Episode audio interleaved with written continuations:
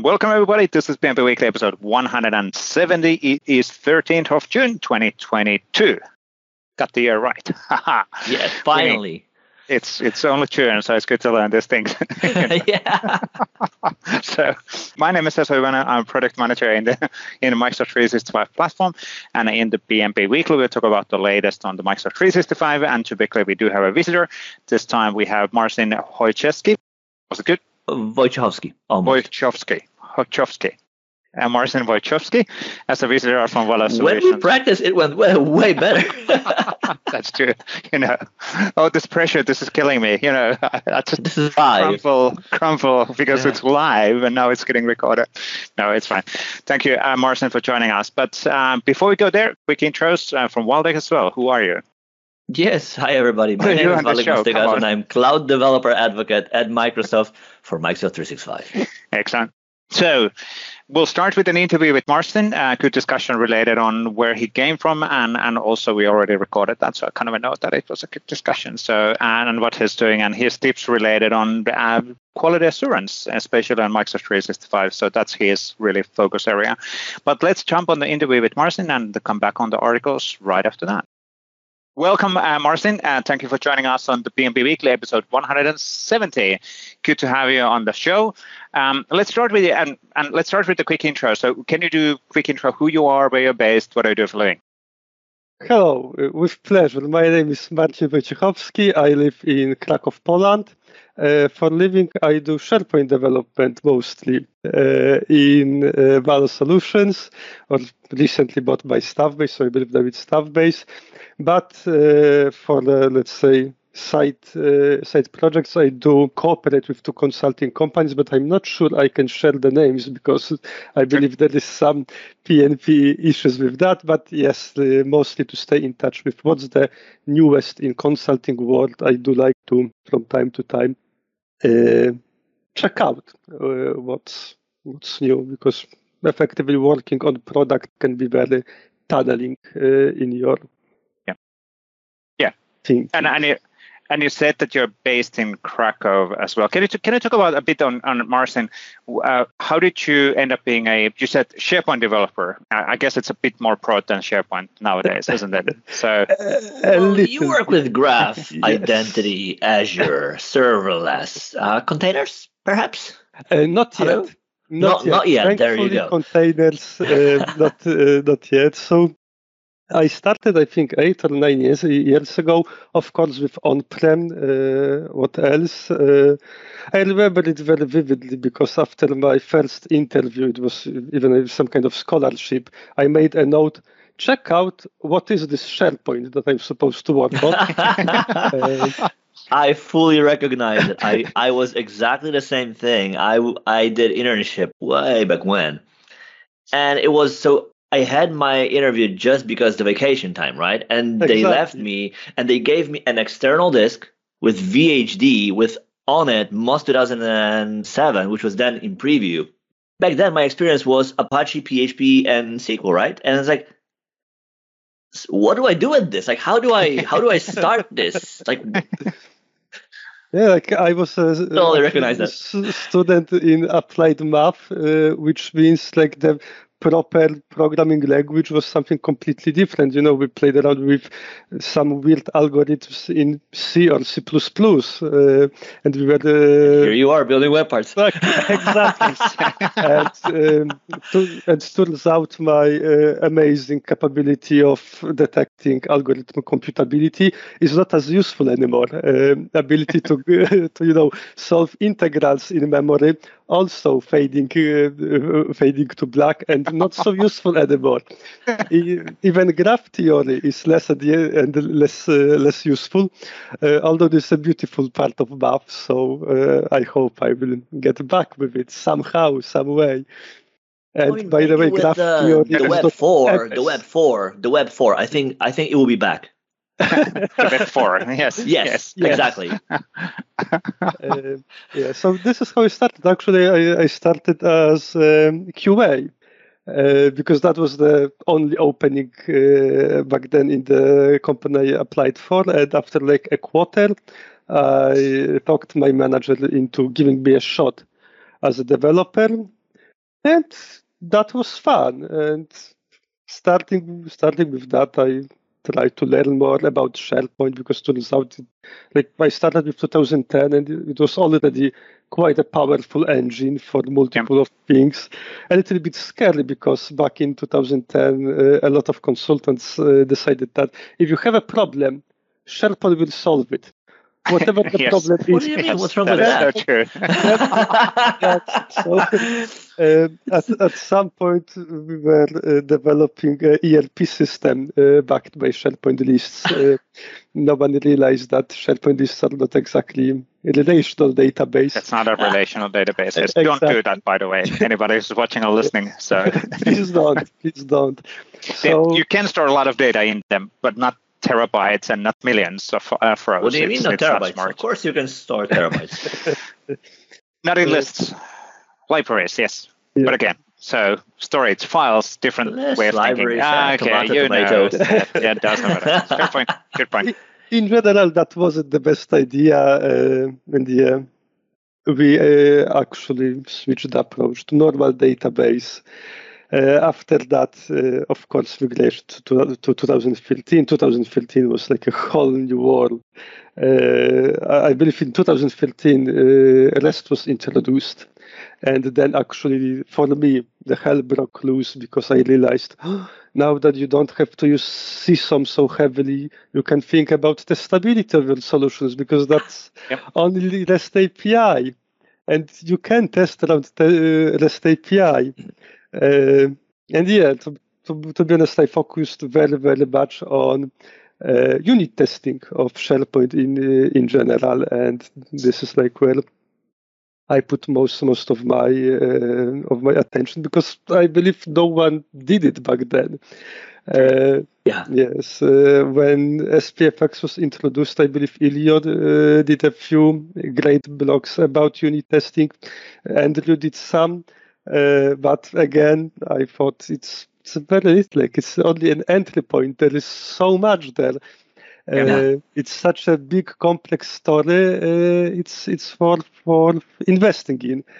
Uh, so yes, this is this is what uh, what I did, and eventually, maybe not related to testing itself, but I ended up doing products for back then Valo. Uh, which is uh, extremely fun ever since. Like the whole switch from consultancy to product, it's extremely refreshing, especially when you can actually apply your own pace uh, without any uh, delivery. Well, that's a deadline, of course, but it's not like this Friday you need to have all of this done, and, and so. Uh, exactly, uh, exactly. So it's very nice. what was the what was the what was the biggest uh, difference or change you've you've seen when moving over from uh, projects to products? Uh, to be honest, it, at least to me, it wasn't uh, so clear because the projects I used to work on were usually uh, quite big ones. By big, I mean long and complex. So almost everything I did previously had some part of product development within that because you know uh, the first provisioning engine before PNP it was something that we had to support for about five six years so right. it's quite a lifetime uh, yeah. another big thing was actually a migration tool uh, which we also had to support for quite a long time uh, but to be honest, the biggest change uh, was, or the mindset change was that now actually uh, you have to think about those small things like select clauses in REST codes. Yeah? When you did consultancy, the performance is not exactly the biggest issue yeah? because you you know you are limited to let's say one customer. You know you can quickly apply some small fixes. So uh, things like select clauses, additional filter clauses, uh, batching graph requests, and SharePoint requests. That wasn't a priority because you know effectively it's not a big deal. Uh, of course, unless it becomes a big deal. But uh, it isn't a big deal until it becomes one. exactly. Often the case. but, but in, in product, you actually have to consider that from day one. And it's uh, a little bit more challenging. Okay? Like you yeah. have to bear the scale in mind even from the uh, very very start. Like even stupid uh, examples like pagination. Yeah, like when you are doing a new application uh, for some customer uh, as a consultant, you don't exactly think about pagination in the first place because you think, oh, okay, how many? You only have ten items in a list. There is no no other page. exactly. exactly. And you know, if there will be more, give me two days. There will be pagination. Uh, with, so, with so, so that is an interesting thing, right? How do you how you deal with that? How do you like? What is your philosophy about developing for scale? Right? Because as you say, like you build something, developers like you have access to a test tenant with 10, 20 accounts, some files, 50 sites, 20 groups. Like that's not the scale. And then so you yeah. build something, you press F5 and it works. You might have some test in your pipe that works too because it's still the same scale. And then you deploy it to production and then it doesn't because hmm. the, the customer has million of sites and hundreds of users and accounts and items and everything else. So how do you incorporate that thinking into developer work? So I believe there are two ways around that. First one is let's call it integration, uh, which effectively means you get your developer tenant and you populate with you populate it with tremendous amount of data with PowerShell, JavaScript scripts, anything, or you are doing isolation testing and you isolate specific component. This is something I like to do, especially for example with Graph. Uh, you mock tremendous amount of data and you check one item, pagination ten items. Minus one one item. Eight items. Wait, wait, wait. yeah, but uh, you know especially with uh, let's say tooling like jest yes you can easily mock very very large uh, data sets. You can decide yourself do you want to get throttled here? Do you want to test retry uh, strategies? All of this if you isolate your code becomes very easy. Because again, how would you test in your in integration environment for retry strategies when you are throttled from a graph, let's say? I have an idea. no, no, no. But can you, Marcin, actually elaborate that a bit? So, what was the tool, and how do you how it can be used? So, because again, I don't think most of the people who are listening or watching uh, are aware of this. You you said it. You can do this tool. Of course, everybody knows that. That's not always the case. So, what was the tool that you're using? Let's ask as the audience. Raise your hand if you know about it. Anybody? Anybody? Nope. Nope, Marcin, no hands. okay, so uh, as I assume you were talking about front end, uh, about SharePoint framework. I believe the best way to test front end is Jest. Amazing uh, unit testing library, highly uh, recommended. Easy to set, relatively easy to to set up, uh, and can do a lot of things. And that one of those things is uh, something called the mocking. So mocking means you run your code, but you provide some fake implementation of specific component. In that case, let's say it will be graph client. And uh, I can talk very, very long about why not to use MS Graph Client, but the call AAD H HTTP client provider with Graph. But again, that's more, uh, I, I think, uh, nuanced thing. Uh, but yes, but you can create such mock, and in such mock, you can say that instead of calling actual graph and worry about authentication, read this file and let's consider this file page one. There's yep. even beautiful uh, method in Jest called uh, mock uh, mock return value once or the mock resolve once, which will return specific data only once, then you register it again with different response. It returns again with different response. Great way to, let's say, if you want to test your throttling retry scenario, you mock the first response with 429, I believe, throttling. Mm-hmm. 429, yeah. Yes, then you register the next response to be a proper response and you validate that, oh, okay, actually from my method where I provided my mocked HTTP client, I called but, it once, I, I got value. But that, that means that as developer, first of all, you're aware of these all the different edge cases that you might get. 429 throttling, 500 internal null server error that might also be, be throttling, whatever else error that might come along the way, token expired, uh, whatever else. So one, as a dev, you need to be aware of all of that. Two, you need to incorporate that in all your tests. And if there's another change, another edge case, you need to be again aware of it and incorporate it in in your tests. So it's quite um it's not trivial to do. Is there are there tools that you're aware of or are there things that you can do for folks who aren't as well versed in uh, ex- like being experienced with working with web APIs that well they can be out, they can be throttled, they can be under on whatever. How can you? Is there something for let's say common folks who aren't experts in that topic that they can use and say like I use this, I'm good. Uh, good question. I don't know. I believe the best resource would be actually the list of responses you can get from Graph API. I believe it's uh, documented on uh, uh MS Docs site for, for Graph, and that's it. And unfortunately, everything everything else you have to suffer yourself. like there is this huge, huge uh, thing that yeah, you should always write your tests first, and you should think about those edge cases. Uh, I don't exactly believe in that. Yeah, it's it's okay to introduce some bugs as long as if I know I I know.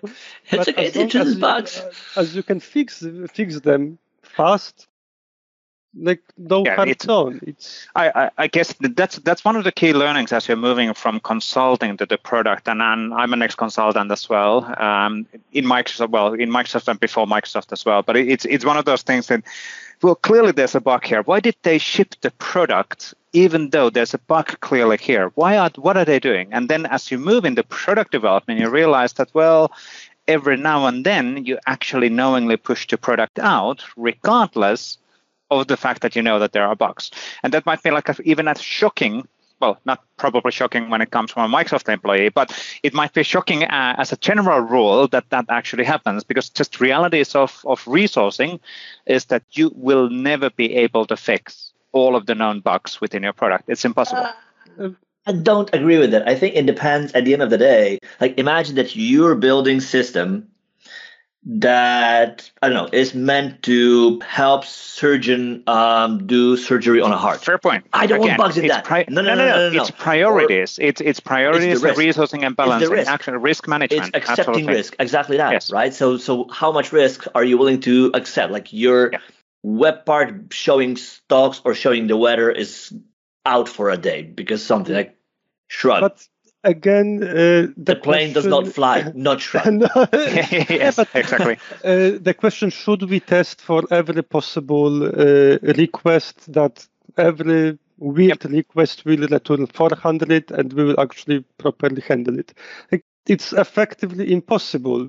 Yes because yes. let's even consider uh, call to graph uh, to search graph API and to validate all possible options with all possible uh, content classes. Combinations, it's yeah, yeah, it's absolutely. Just...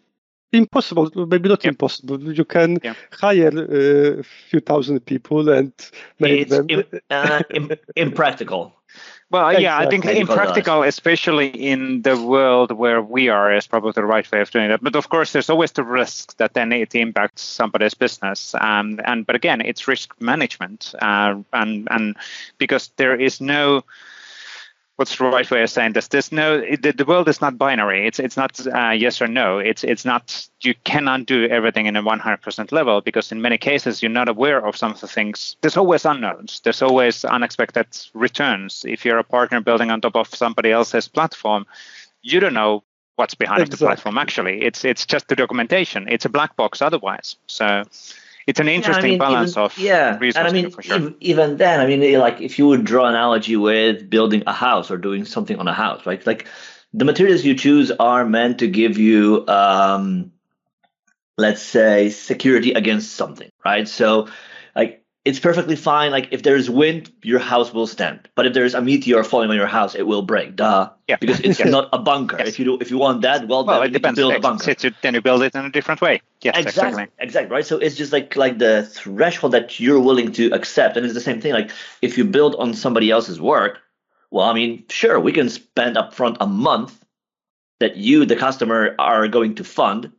And if you're not okay with that, well, then we are we are going to make assumptions based on the best guess and hunch, but with a degree of risk in there, right? It's just it's just like like everything else.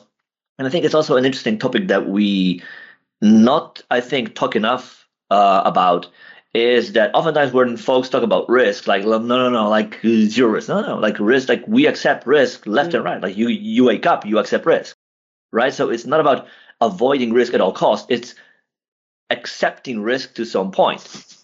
I'm there, I started Yes. thinking the waking up and risk, but but again, it's uh, Yeah, but that actually brings a whole topic of let's say continuous uh, uh, integration, continuous delivery. Yep. Because I, I think especially with cloud products, this is essential, critical, and uh, I think that was one of the most eye-opening uh, things when I've learned that uh, when some time ago we tried to introduce in back in consulting um, business idea of consulting uh, of continuous uh, delivery. People were scared but they were not scared because there will be some bugs that we won't fix but they were scared because they were used to, to this you know two releases per year.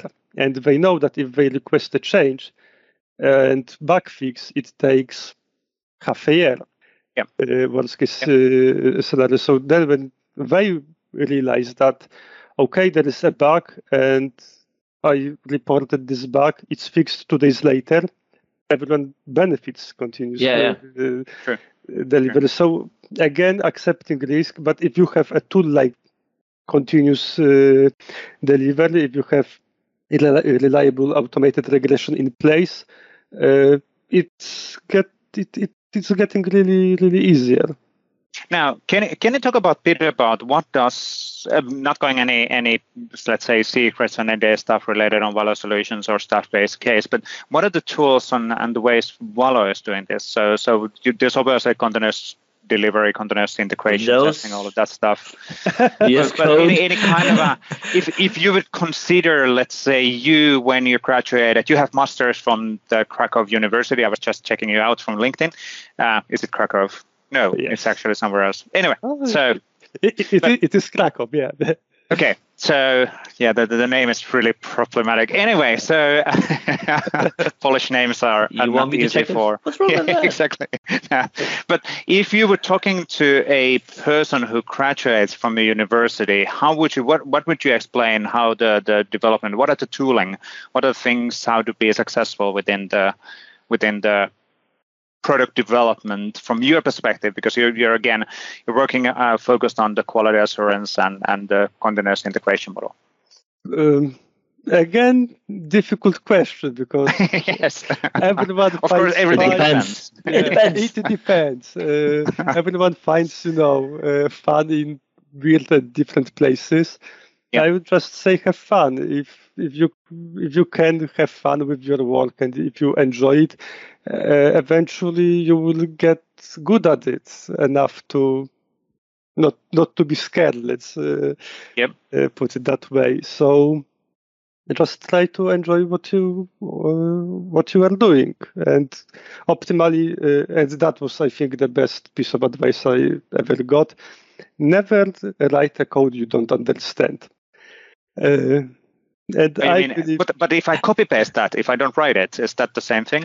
So that's the same You don't get it, but you, you didn't write it, so kinda it gives you a way out. Yeah, that's works. sneaky. Ah, but the guidance was never never write code which you don't understand. I, but I, I copied that it. from internet. I didn't write Didn't write it. it. great success yes I, exactly. I copied that uh, no, I think I think That's actually, uh, by the way, that's a great, great tip. That's that's, That's a a good horrible advice.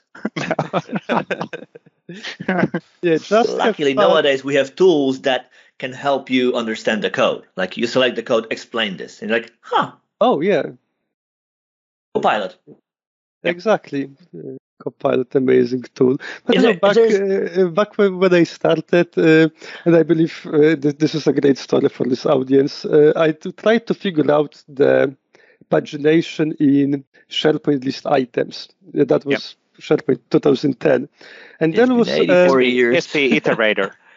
Uh, it was SP list item collection iterate paginator. Uh, pretty close, yes. so- pretty something close. like that. Same, And, same. uh, tomato, tomato. the documentation this was just SharePoint list item collection uh, iterator or something like that, and that was it. Uh, and like it took quite a lot of reverse engineering to figure out how the string should be composed to get to the next Oh, yeah. page. Uh, so yeah, uh, never write the code you don't understand if you need to reverse engineer it, and uh, this is actually something I do enjoy as well. That is an interesting Trying to point. find though. the, the class Right. name. Now I got me confused. That is that is yeah. So you go find that. Um, I'm going to ask another thing, right? Because like you mentioned, your background is in SharePoint on-prem.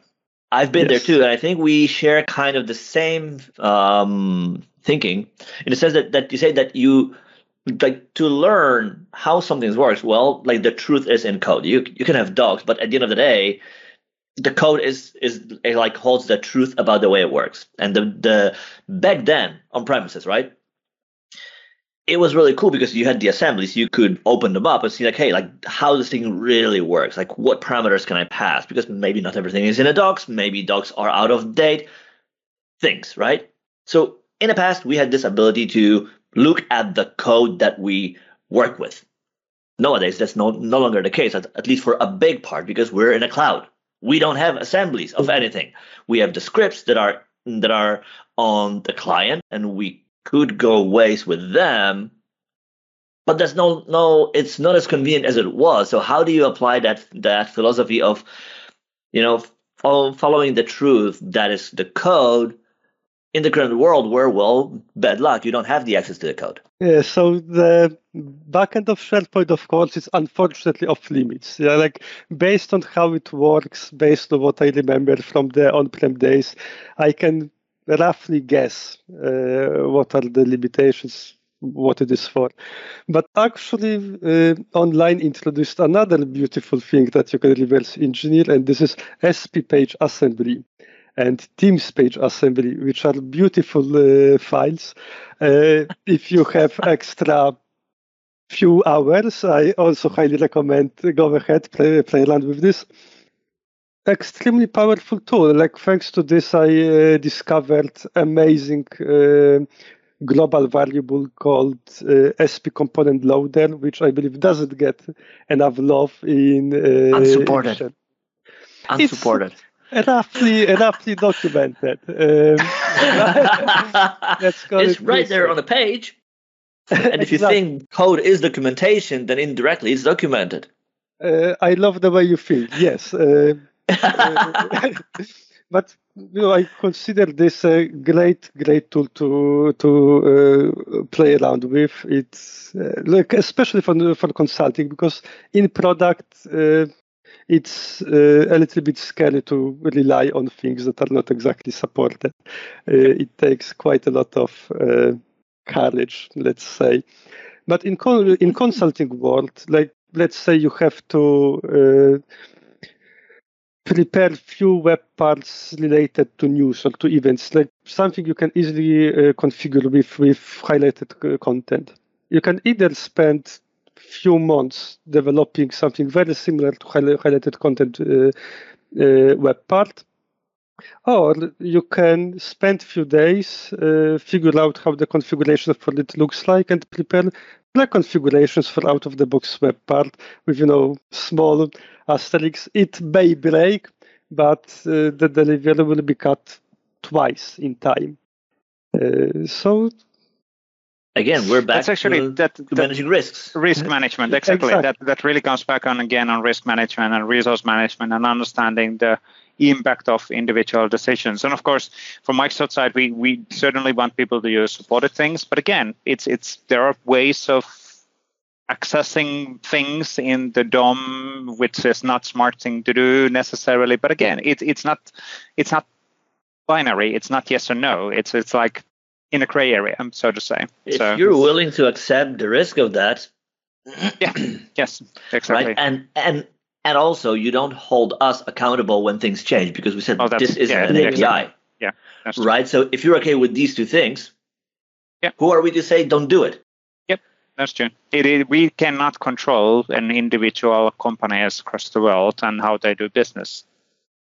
That's just the way it is. Yeah. Now, from a timing perspective, I wanted to do a few things. So, can you, could, um, let's say, to two top ten, top three lists? I'm putting you on a spot. We didn't Two actually. we top didn't ten lists. That's twenty items. Whatever. So, and what would be the three things for a you uh, coming back on when you graduated from uh, you, you're from uh, math and science and technology from the university. What would be the three things for tell to your you when you were just graduating from university to concentrate um, as you think of the career? in Learn future? SharePoint. You kind of you kind of, you kind of attached two of them already, maybe. Uh, but again, if you if we put you on a spot. Uh, as I said, I believe there is uh, only one thing. Yeah, find something that you enjoy. If you enjoy it, like you will get good at it. There is no other way around. And especially in IT, we are in that very, very comfortable position when we can do things we like and uh, not worry And- about other things. and work, like- work is and the work is just a work is a, at least eight hour eight hours in the weekdays of your life so it's it's worthwhile to do something which you enjoy rather than hate because that then that would have a negative impact on the rest of the time in the day for sure so Um, yeah, I think the uh, caveat there is it's an illusion to say that you will have that, that you will only be doing the things you love. that's true as well of course yeah, but Right. So at the end of the day, it's yes, it is important to have, you know, that ultimate goal, the horizon, like where you want to go, and have in balance that thing, right? Like you cannot Yep. it cannot be it's impossible for it to be just, you know, the, the rainbows and unicorns. And it's it it's cannot not? be also the things you you hate. Kate, yeah. Sorry? yeah yeah absolutely Yeah. it's not unicorns try what do you mean have a What? plan. What? No, no, no.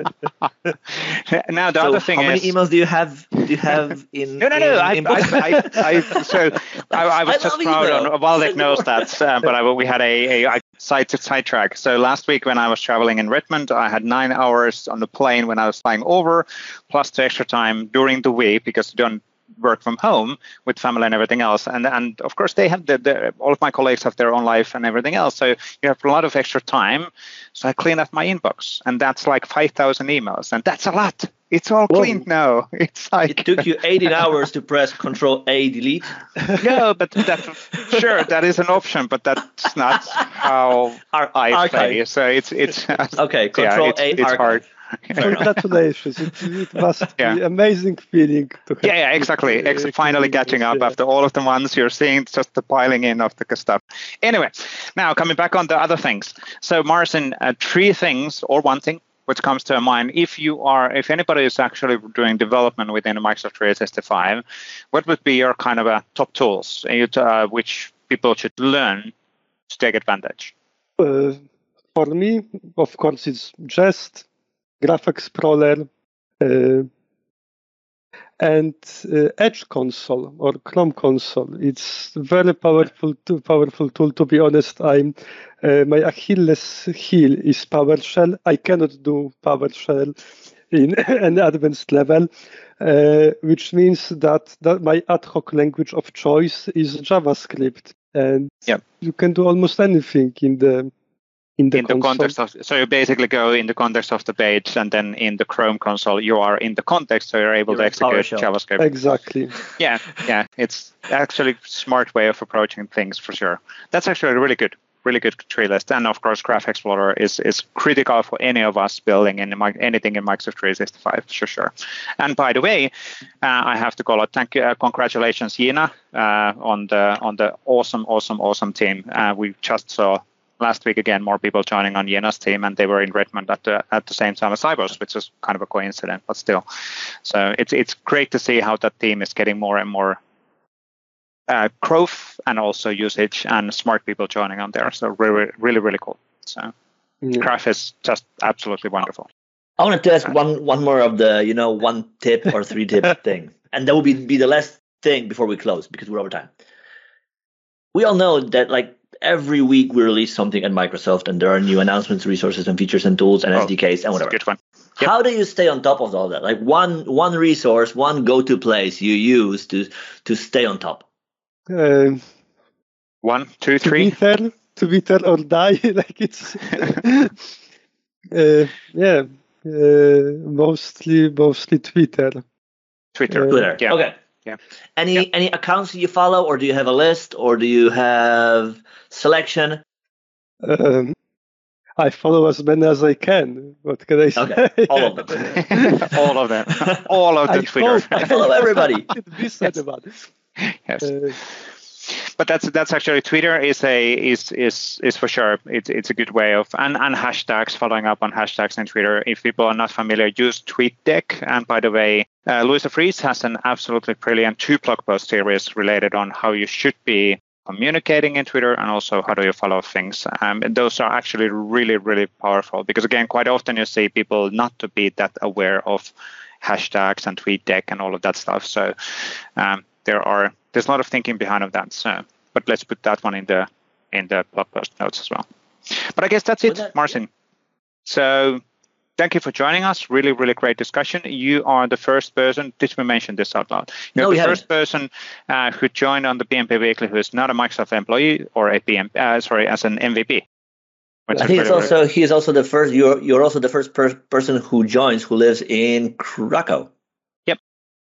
Another success. There you go. Yes, there we What can I say? Thanks for having me. That was a pleasure. Thank you, thank you, Marcin. Thank Thank, you. you. for all of your contributions in the in the open source and community channels as well. Those are really really cool. So thank you for continuing uh, being active on the community channels. So thank you for that. My pleasure. Excellent. And with those words, we will jump on the weekly articles with Waldek. Thank you. Bye. Bye. Excellent. Thank you, Marcin, one more time, and a really cool discussion. It's good to have a bit of a different perspective, not significantly different, but it's the quality assurance is a really, really, really important topic uh, for sure whenever we're implementing things. And I, I actually love the discussion related on risk management and, and the validation of that perspective because again this is one of those classic discussions. Again i still remember when i started as a consultant even in microsoft i was like why why what do you mean do you know that you had some bugs and you need to ship? Well oh, it's risk management it's just part of the, the the dealing with the products and everything else so and sure less less uh, bugs is always better it's just realities of life um, but quite often there are unknown bugs It is. and and we just need to ship it because there are areas which were not and scenarios which were not tested. So if you think about unit testing, the coverage uh, percentage uh, unit on the unit tests, what's it used to be like you have to hit 80% to be super cool, but it's still 80%. It's not 100%.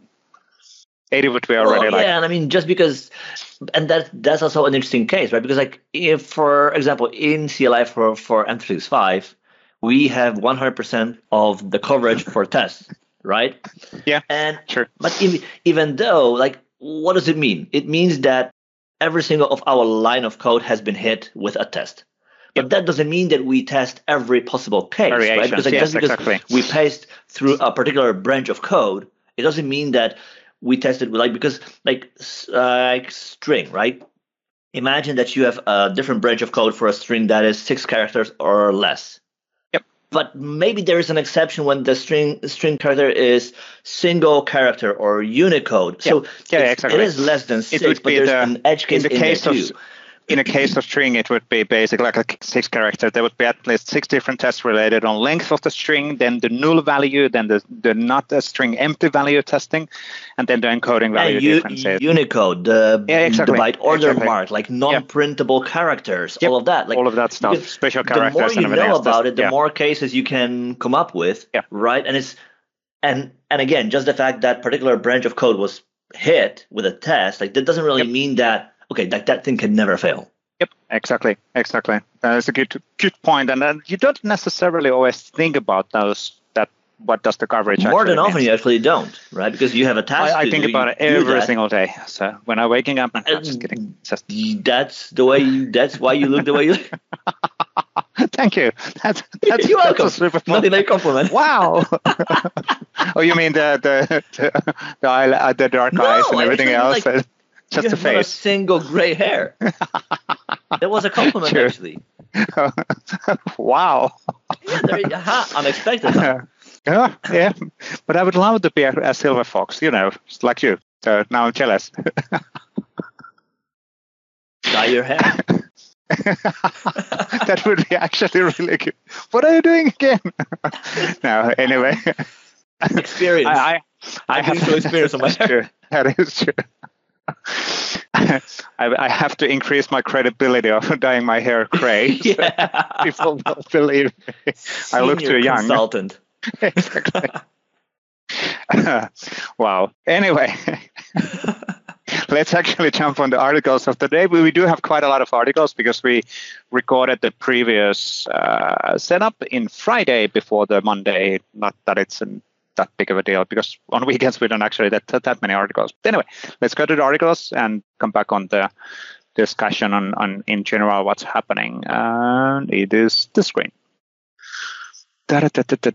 Let's start from here. Uh, we this is a bit older actually, but we missed it last time. Uh, it is from May 31st, uh, 2022, on how Microsoft is equipping manufacturing workers with the tools of the future. And this is actually quite important uh, blog post and, and sharing the vision around a lot of the work what we do uh, in in multiple organizations because it's really about empowering the front frontline workers as well.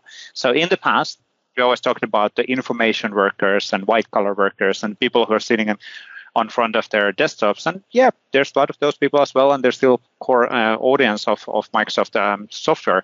But more and more people are carrying devices with them, um, and the, the, the so-called blue collar workers and, and people who are not sitting on the front of the desktop 24/7 or seven hours, eight hours in a day, not necessarily seven 24/7, you know. but we want those people to be connected on the company uh, systems as well and the communications. They want to be feel that they're part of the company as well, and and that is a big, big, big focus area with Viva and and other areas as well. And this is a really great blog post walking through the different in already done investments or upcoming investments in different areas. And there was a one thing what, what we actually called out uh, from here, which which really spots that this is probably the first time what we're saying this openly that this is coming, which is good. But there's a lot of lot of different capabilities in Teams, approvals, uh, collaboration directly in, in in your any device what you're using. Super important things. Uh, having the Viva connection communications, easily access to system to corporate systems and information. Walkie-talkie is actually really cool as well uh, for those who need this kind of an immediate communication channel in the Microsoft Teams. Makes perfect sense. But this one is the one which we actually haven't been super vocal, um, and I haven't actually seen this mentioned anywhere else, which is actually a bit of a surprise. Of course, knew that it's coming because I'm in this organization, but uh, it's it's good that it's actually public as well. So, looking into having a multi uh, multiple home sites and then multilingual dashboards in the Viva connection, which is a understandable next step within the Viva connection offerings, uh, because individual divisions organization have want to have their own specific set of cards and experiences within the Viva connection, which makes perfect sense. But a lot of lot of cool stuff in here.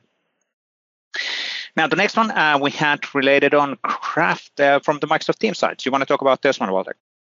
Absolutely. Right. So as we know, we work more and more more remotely and the hybrid way, meaning some folks are are in the office, but some are not, right? And that experience where everybody used to be in the office like that might no longer be the case at all, right? So we're thinking at Microsoft and like what are different ways in which we can support people to uh, collaborate with each other, to meet with each other in a hybrid setting where not everybody is in the same space, physical space, but that yes, you want to have that rich fidelity to with regards to the experience, right? So in this uh, article, I guess we're talking about the new tools, devices that we introduce, technology that we introduce to increase, improve that experience of meeting across different locations.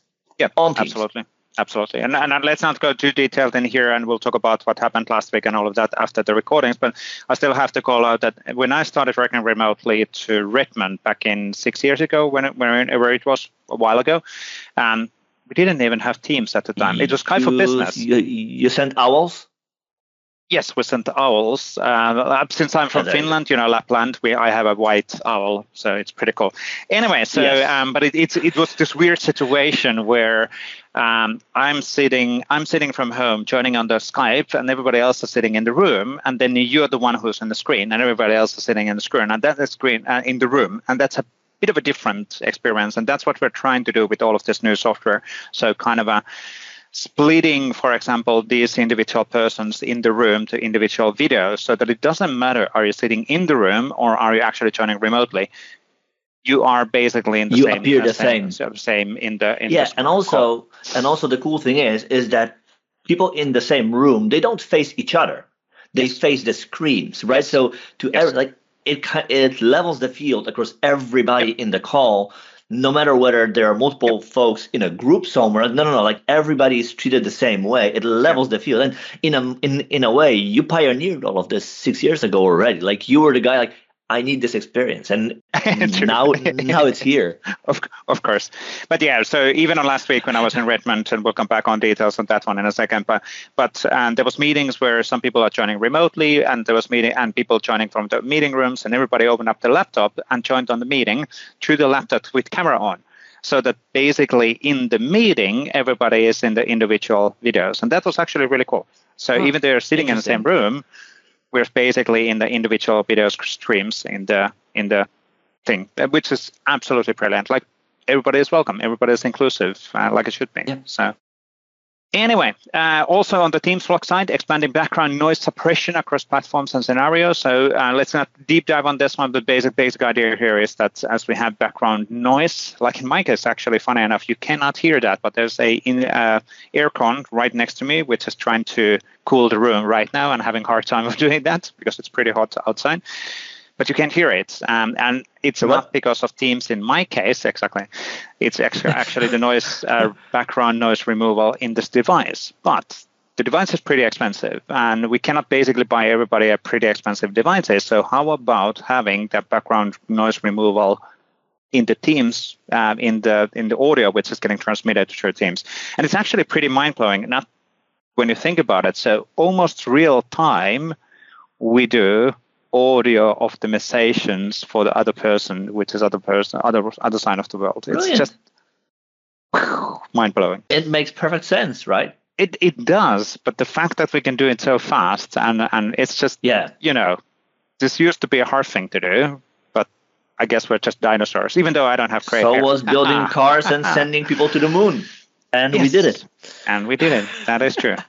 Now, this one actually, I want to talk about this one because I was yes. partly of the team who created this. So last Friday, and the blog post is out, but and we're recording this on Monday. The public public announcement social media on this blog post is going to go out later today.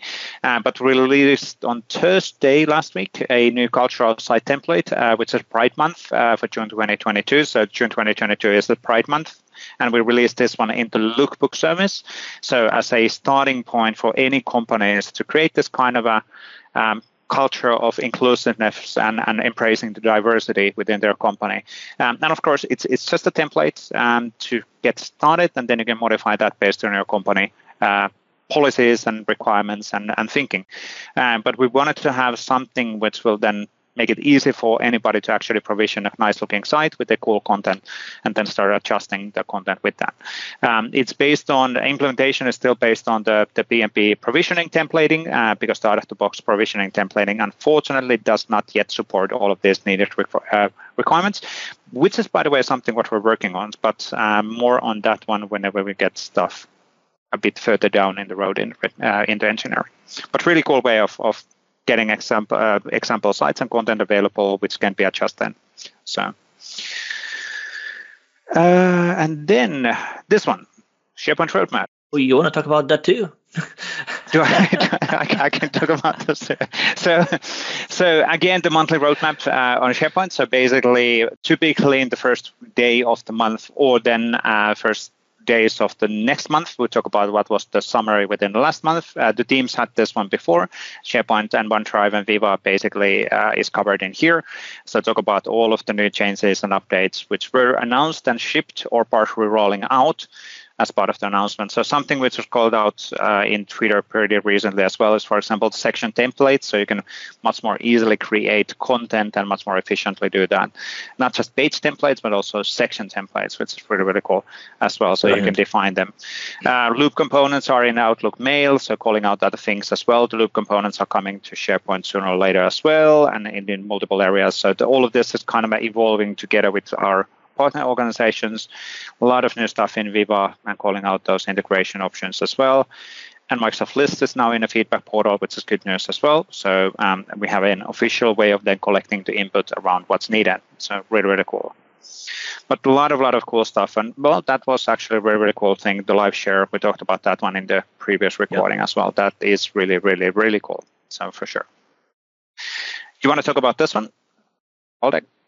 Definitely. So we talked about this in the past already, the bookings API, right? So in Microsoft 365, there there is the bookings feature, where, which you can use to book resources, people, and so forth and so on.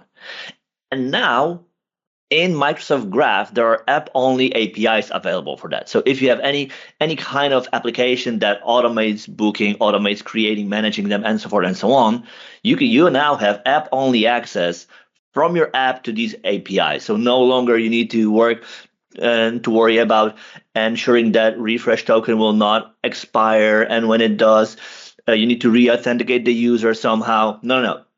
You can have proper app-only access to these APIs in your app. So definitely, if you build anything in this space, check it out.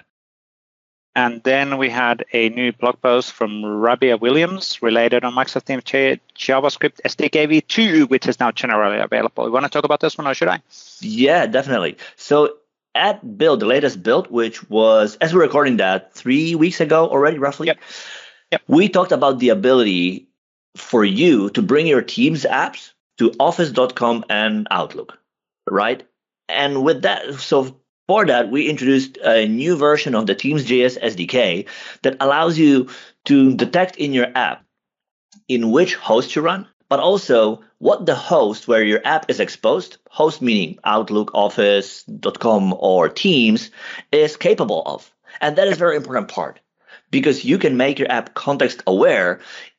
Think about it in a way. Like imagine that you have something like orders, right? And in the order you have the account manager, right? And you might want to contact the account manager. Where if you are if you are in Outlook, the logical way for you is to contact them via email. Whereas if you're in Teams, well, you would send them a message on Teams. And your app can be aware of that because it can detect you using the new SDK these uh, abilities that are exposed to you in the context. So you don't need to hard code it or you don't need to do something like if in Outlook do this and otherwise. No, no, no. You can just say, Am I can I send here email?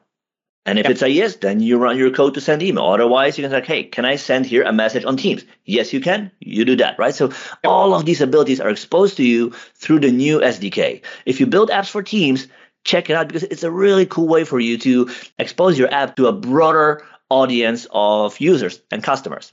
Absolutely, absolutely. And this is a good first step heading to a direction where we have a unified way of doing packaging and deployment and management of apps within Microsoft 365. So it's something which will evidently happen sooner or later, um, and we're heading to that direction together with cross organizations, which is really, really cool.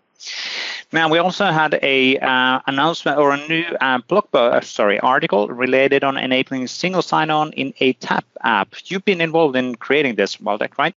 I a little, little, little bit, right? Okay. So there, there's a big group of folks on Microsoft who worked on this, and that the idea is that we refresh the guidance about how you offer the single sign-on experience in Teams tabs, right? So if you build Teams tab and you want to offer users this seamless experience to authenticate into the app, we have for you new guidance that talks about the different points, what are the different things you have to take into account, and basically walking you step by step through the different options and things you should take into account. Yep. Yep. Really, really cool. Let's check that one out for sure as well. Now, we also had a new article in our Microsoft 365 Platform community blog from Favor uh, Ade Kunle uh, around a quick overview of Microsoft uh, Power Pages, which was the, the new evolution of Power Portal, so to say, uh, um, announced in the build 2022. So a quick summary on what those are and what are the capabilities and how does it look like as you're getting started on creating them uh, within the uh, within the web portal which is really really cool. Then we had a uh, the Power had another article. I'll check this one as well. So understanding data connectors with Microsoft Power Apps and, and really look explaining what are the data connectors and kind of a baseline getting started blog post, which are super super valuable because quite often we talked about this one so many times in this show that we've missed the getting started. How would I actually yeah. do the baseline the most simplistic way and then start evolving from there? And quite often what happens is that well everybody knows this and then we're jumping on. And then no no no no no don't do that. Yeah. Basics basics Every basics. day there there are there's new folks who start and we need to cover the basics in an in an accessible way. Absolutely absolutely. Now marcin talks about the unit testing as well. Exactly. So this is article from our guest. Right again how would you start unit testing spfx apps? Right so he talked about the importance of that. Why do you need to think about it and so forth and so on? And then it's like the obvious next thing you would ask is, okay, cool, I buy into it. I want to do it. Where do I start? Well, here it is. Here's the answer to that. Here's a short article that walks you through the basics, basically to the point where after this, you'll be able to run a test that apparently fails and then hopefully you will be able to fix that and to have a way to test your app end to end so that you can deploy with confidence. Absolutely really cool stuff. Thank you, Marcin, on that one. Powerhouse Community Blog had a new blog post around how to publish major version in SharePoint using the Microsoft Power Automate. So could reference uh, blog posts related on how to do that. So basically creating new content uh, and, and publishing a major version, which means that it's available for other people as well, not only for you as the creator of the item or an article or a document. So talks about that version handling in Power Automate. Really, really cool stuff as well. Now, Regarding 365 had a new article, uh, sorry, new video. Is the right way of saying that, right? yes, exactly. And they talked about the recently announced ability that's coming soon, I guess. Yep. That you will be able to have multiple home sites in Viva connections. And this feature has been asked by people a lot right? So now, so uh, Daniel, Daryl, yes, Darryl. they shared their opinion on the topic, what's coming, how they see it, and so on and so on. So, if you want to hear like the the opinion from the field on our announcement, check it out. Absolutely, absolutely. Now, Chris O'Brien had a good post around the SharePoint Syntex. Uh, he's been blogging about SharePoint Syntex, so he's clearly working within this area. SharePoint Syntex is all about document, advanced document management and, and automation, detection, detection of patterns within the documents, and then streamlining the experiences. And he talks about the SharePoint content assembly, which is uh, part of the SharePoint Syntex and hints and tips on that topic. So it talks about uh, things to consider and how to get started and all of that. So really, really great blog post for him as well. Uh, it's really cool how how how much innovation is happening right now in the document management side from an automation perspective. So really, really cool stuff. And thank you, Chris, on that summary. Now we also had a blog post from uh, Andrew. Andrew Connell, yes. So uh, he shared with us that for the last period of time, he worked with Microsoft Learn on a new set of guidance and tutorials for building apps for Microsoft Teams. So in this article, he shares some links. Check it out if you're interested to learn more about how to build apps for teams, what are the different things that you, you, should take into account. And in this particular article, he mentions interactive meetings apps. So, meetings apps are a great way for you to enrich the meeting experience on Teams and make it more interactive, involve users beyond sharing screen. Yep, absolutely. Absolutely. Now, this one uh, is a summary from uh, API. Um, so talking about the Have a Seat of Microsoft 365 developer platform, which was an event which we did together with Waldek and uh, Abby and Paolo and uh, Tommy and, Rick and Tommy. Uh, Rick. Ste- Is that all? Stefan, yeah. Stefan, yeah, Stefan. Yeah. Uh, yep, yeah, absolutely. And, and Paolo and, and Paolo. I think yeah. I mentioned Paolo already. Yeah. Anyway, so Ampi was there to talk about the Power BI dashboard integration uh, in the solution, um, and that was one part of the solution. So we could we explain how to build this kind of a bit more polished end-to-end scenario, touching teams and API development and uh, Graph development and all of that stuff and a Power BI end to end. And this is basically a bit summary on, on what what was happening behind the scenes related on the Power BI. Related on that one, we do have the recording here available as well, so referencing that one uh, in the notes. So that is a nice two-hour long setup for end-to-end creation. Now, Michael Mendes had a new blog post as well. Yes, about updating list view JSON formatters for a SharePoint list using Power Automate. And that's an interesting thing. So, are you going to update the formatters as in set formatters on the list view, or is it updating the JSON in there? Because it's not clear from the article what's it being done. Well, yeah, but, uh, but I guess he sets the whole thing as opposed to let me change yeah. this one property of the object, or yeah, yeah, exactly, exactly. They're setting up yeah. the the formatting definition for the view, so then then you can actually have a nice looking output List. out of the configuration as well. Now, Paul Bullock had a new blog post, uh, uh, a, summary related on his CATSA Summit 2022 session companion post. So basically, all of the assets and things what he went through around the page transformation, and he's been fundamental person on creating that automation tooling, transforming from classic SharePoint pages to modern SharePoint pages, even up to the level from on-premises to the cloud, and transforming between. It's just magic. So really, really cool it summary uh, from Paul. It just happens. It's just. Now, uh, Rodrigo Pinto uh, related on actually scripts. Uh, they will have, he had a, a blog post uh, related on his uh, Swiss Army knife on accessing the different scripts and capabilities which are available uh, from the PnP script sample gallery, and then how you can actually expose that to be easily available within your operating system. So really nice kind of a small extension on, I need to do this and this in my SharePoint or, or Microsoft Teams in online. How do I do that? Here it is. Yeah. And you're ready to go with that. So really cool stuff from Rodrigo. Few are a few tweets. So Waldek, what's what's this one? All Yes, actually, this is a tweet from me highlighting a tweet from somebody else from from Adam. Adam and the extension that he built. So he built an extension for VS Code for CLI for Microsoft 365 to simplify building scripts that use CLI. And the cool thing that he does here is that so he works on that for a while already, right? And every now and again we will see an update with new features, new abilities. And the one thing that he he did now, which is really cool, I think, is that he he's bringing in the the CLI docs into the extension. So when you write scripts, you get the help in the context of your work. Like you don't need to go to browser, look it up elsewhere. You can open yep. the, the, you get the list of all commands directly in VS Code, and then you can open the help page for that command directly in VS Code. So you have everything in the single place where you work without having to go anywhere else. I think this is a really cool way to have that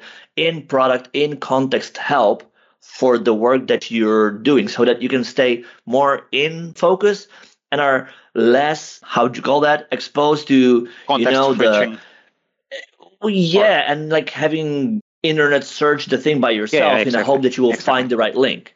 Exactly. Yep. Makes perfect sense. Also we had a new release of the PnPjs uh, so uh, done by julie turner from Sympraxis and she's been now coordinating uh, this work with new features and capabilities within that release. Now, this blog, unfortunately, this tweet doesn't have a link to the actual release notes or the the, sense, uh, the system, but we'll get that one in the summary as well. But a lot of article capabilities, and, and that's evolving. The PnPjs is evolving forward based on community contributions. We also had two different videos. So first of all, uh, Paolo had a video around using the PnP drag and drop files uh, and control in SPFX solutions, so making it easy for drag and drop files in top of your web part or a application page or whatever the, it is, and then uploading automatically that to be in the default document folder on the site. So making it super, super, super easy to have to address these kind of classic scenarios. So thank you, Paolo, for that.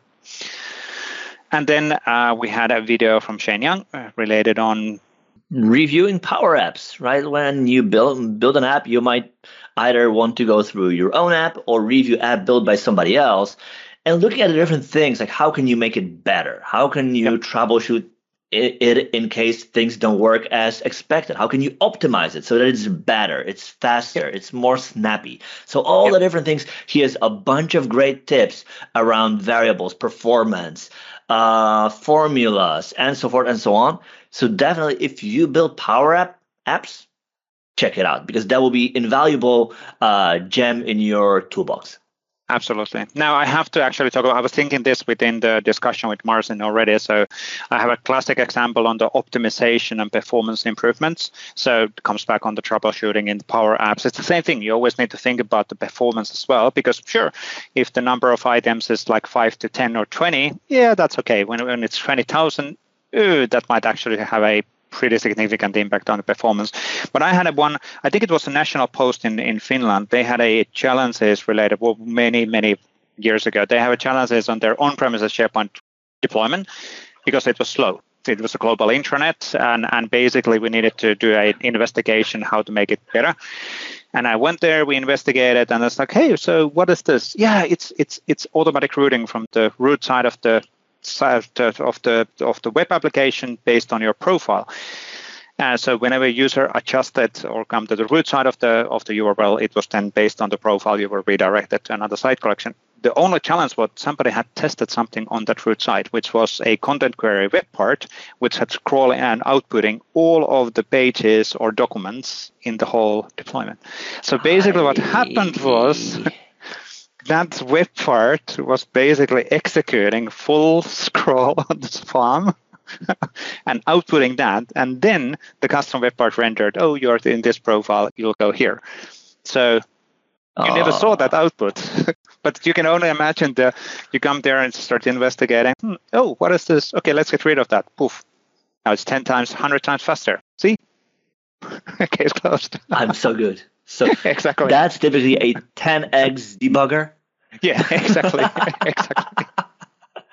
But anyway, so performance is super, super important, and it's it's it's just and cleaning up as well. If you're testing out quickly something, just remembering that don't leave it in there.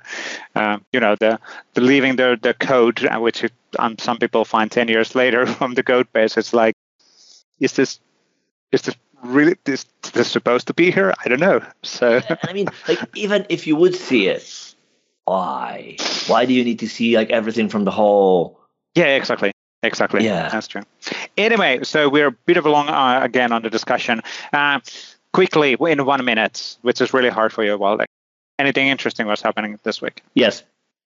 Okay, cool. Interesting happening for me. Yes, a lot of stuff. But thank you, Waldek, and thank you, Marcin.